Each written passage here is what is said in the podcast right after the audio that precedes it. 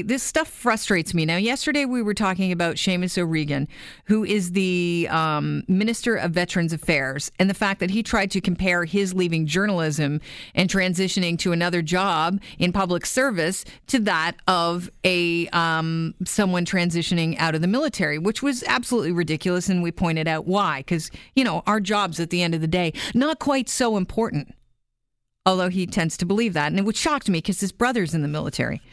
Anyhow, there's a story today that uh, globalnews.ca is featuring on their website, and it is a really well done story. It's by Mercedes Stephenson And it's about Captain Kimberly Fawcett, who was on duty during an accident in which her son died. She lost a leg, but apparently Veterans Affairs won't pay for that leg.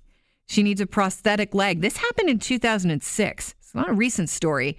And so her and her husband both were in the military, and it, it, they received some information on the morning of February 21st that looked like they would both be deployed to Africa.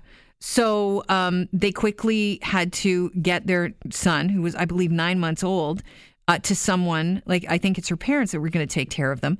And so uh, she dons her, her uniform. She puts her son in the car to drop him at his grandparents' house. And she gets on the 401 outside Kingston and the um, worst case scenario occurs. And here's her with Supriya Dwivedi on the morning show talking about what went down. So I got out of the car and went to, to attend to him. And I thought, okay, we're right in the line. So if a car's coming, that's it. They're going to plow right into us and you know, he'll be killed. So I got him over to the ditch and was climbing up the embankment, and out of nowhere, a car came along, skidded, and just took us out. He hit me on the right hand side, and the button to my combat pant got caught in the grill of the uh, vehicle that had hit me. And uh, Kieran was ejected from my arms or got hit. It's I don't know because I, I don't remember the point of impact because I, I didn't see it coming. And uh, so he had somehow left my arms, ended up at the, the side of the road somewhere enough to be in the path of what was eventually um, an 18 wheeler that came along and rode over top of him. Um, the truck driver said he thought it was a doll. Meanwhile, I had I was carried further down the highway by this out of control car because my leg was attached to it. Eventually, he came to a stop, and my uh, my body was thrown forward, and uh, I hit the concrete bar- barricade in between the east and westbound um, highways and sustained secondary injury. I was flat on my back um, and I looked up to the sky. It was clear, and I thought I felt a snowflake fell on my nose, and all I could think of was, oh, that's nice. And then I don't remember anything. Not in your worst nightmares. So she goes on to continue to serve in the military despite that terrible tragedy life changing tragedy. She learns to walk again, returns to work. She competes in the Invictus Games. Um, she competes in numerous events, by the way, in the in the Invictus Games, and then she becomes the only Canadian woman to deploy to Afghanistan with a prosthetic limb, and her limb cost her over thirty thousand dollars, and apparently now, Veteran Services don't want to pay for that limb. Here's why. The initial summary investigation, which is mandatory when somebody gets injured, said that I was on duty.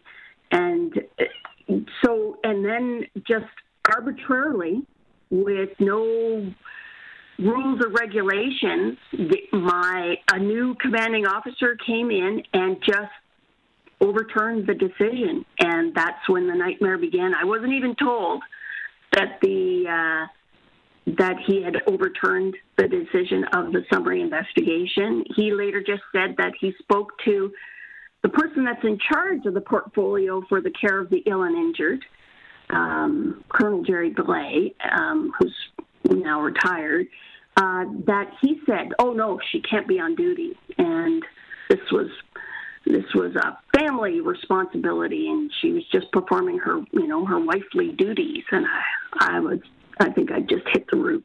You know, on the way to deployment, I think you're still on duty.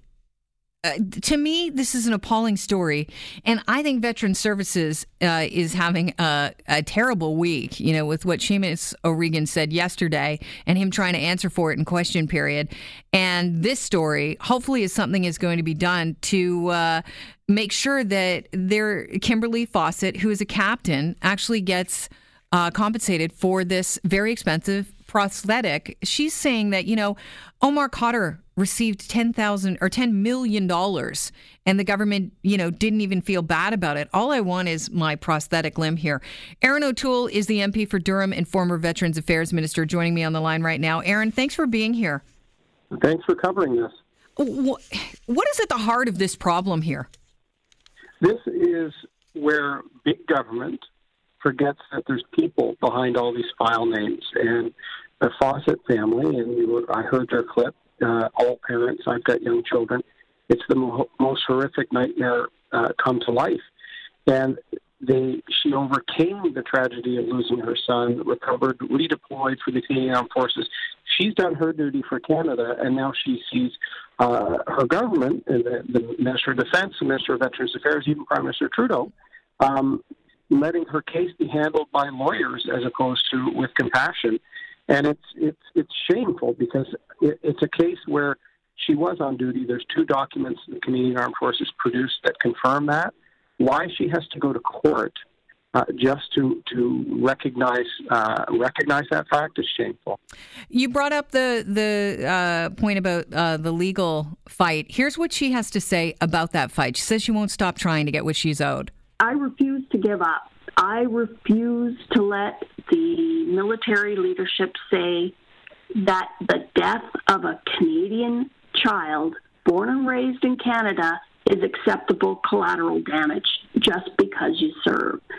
You know, they have these rules and regulations in place, and I, I feel like our loyalty, the whole issue of duty, honor, integrity has been thrown out the window because at the end of the day, it's it's a one way street. It's loyalty upward. It's loyalty upward only. Do you think she's right?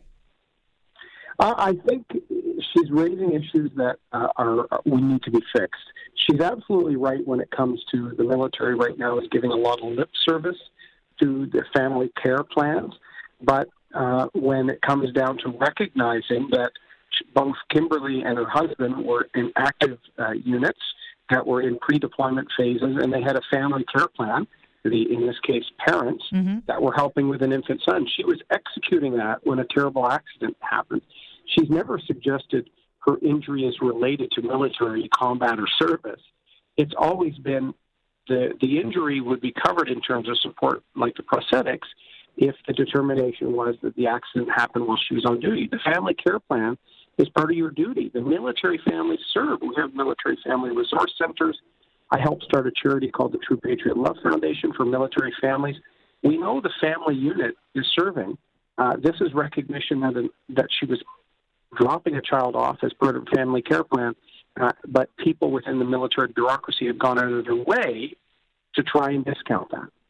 Erin, what would have happened if she said, "You know what? Uh, I, you know, I'm calling into whoever she reports into within the military and said, "Yeah, I realize that we're on uh, we're pre-deployment here, but the weather's not great. I've got a nine-month-old son. I don't really want to risk his life in that vehicle." What would the the fallout have been like for her? Well, she she was trying trying to put duty first, and this is where you know, she she made the decision to try and go drop off a child. Uh, she was preparing for a mission, so it was like many military families, whether one mom or dad serves or, or both, they're always thinking of of the military first. And in this circumstance, uh, an accident happened as a result, and it's it's it's terrible to think that after she did her part to recover from that horrible loss, from the horrible injury, redeployed to Afghanistan, serving our country, that she's now fighting in court. This is something Trudeau promised would never happen during the last election. And what's worse, I brought this case to Minister Sajjan in the summer. Mm. I said I didn't want to politicize it. I gave him documents that showed the military recognized she was on duty. Fix this, minister.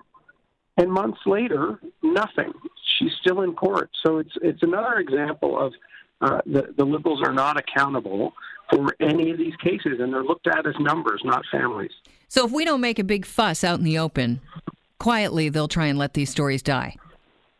I think so. You know, there was Veterans Affairs funding going to pay for the treatment of a murderer who never served a day in uniform, but got PTSD from killing a police officer in Nova Scotia, uh, Christopher Garnier. We brought that case up in the House because it showed the system is broken. When it makes mistakes, fix it.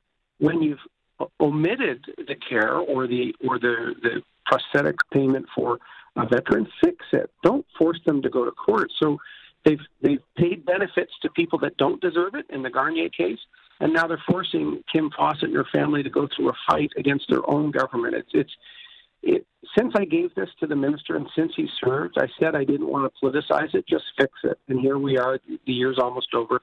Nothing has been done. Well, it's beyond embarrassment. Uh, Captain Fawcett, she's just such an admirable uh, human being. She is actually alleging that this is about something even more sinister going on, that this is about sexist attitudes in the military. And this is within a government that likes to pride itself on gender equity, um, she says there's still a, a, old boys club that exists when it comes to women, and it's fake and it's phony.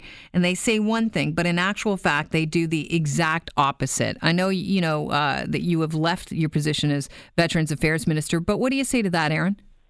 Well, look, we have family care plans. We have military family resource centers. We talk about family, and the military, right from the chief of defense staff all the way down, does. But here was a case where individuals within the military and within the defense bureaucracy, and now politically within the Liberal government, have actually gone out of their way to overturn decisions that said she was on duty because she was exer- exercising her family care plan uh, for a family that had two people ready to deploy. It, it is it is terrible that the, the lip service, when it comes to push or shove, they, they discount the mom executing the family care program. And here she is. She did her part. She recovered. She redeployed. All she wants is some medical devices to help her live a good quality of life as a veteran.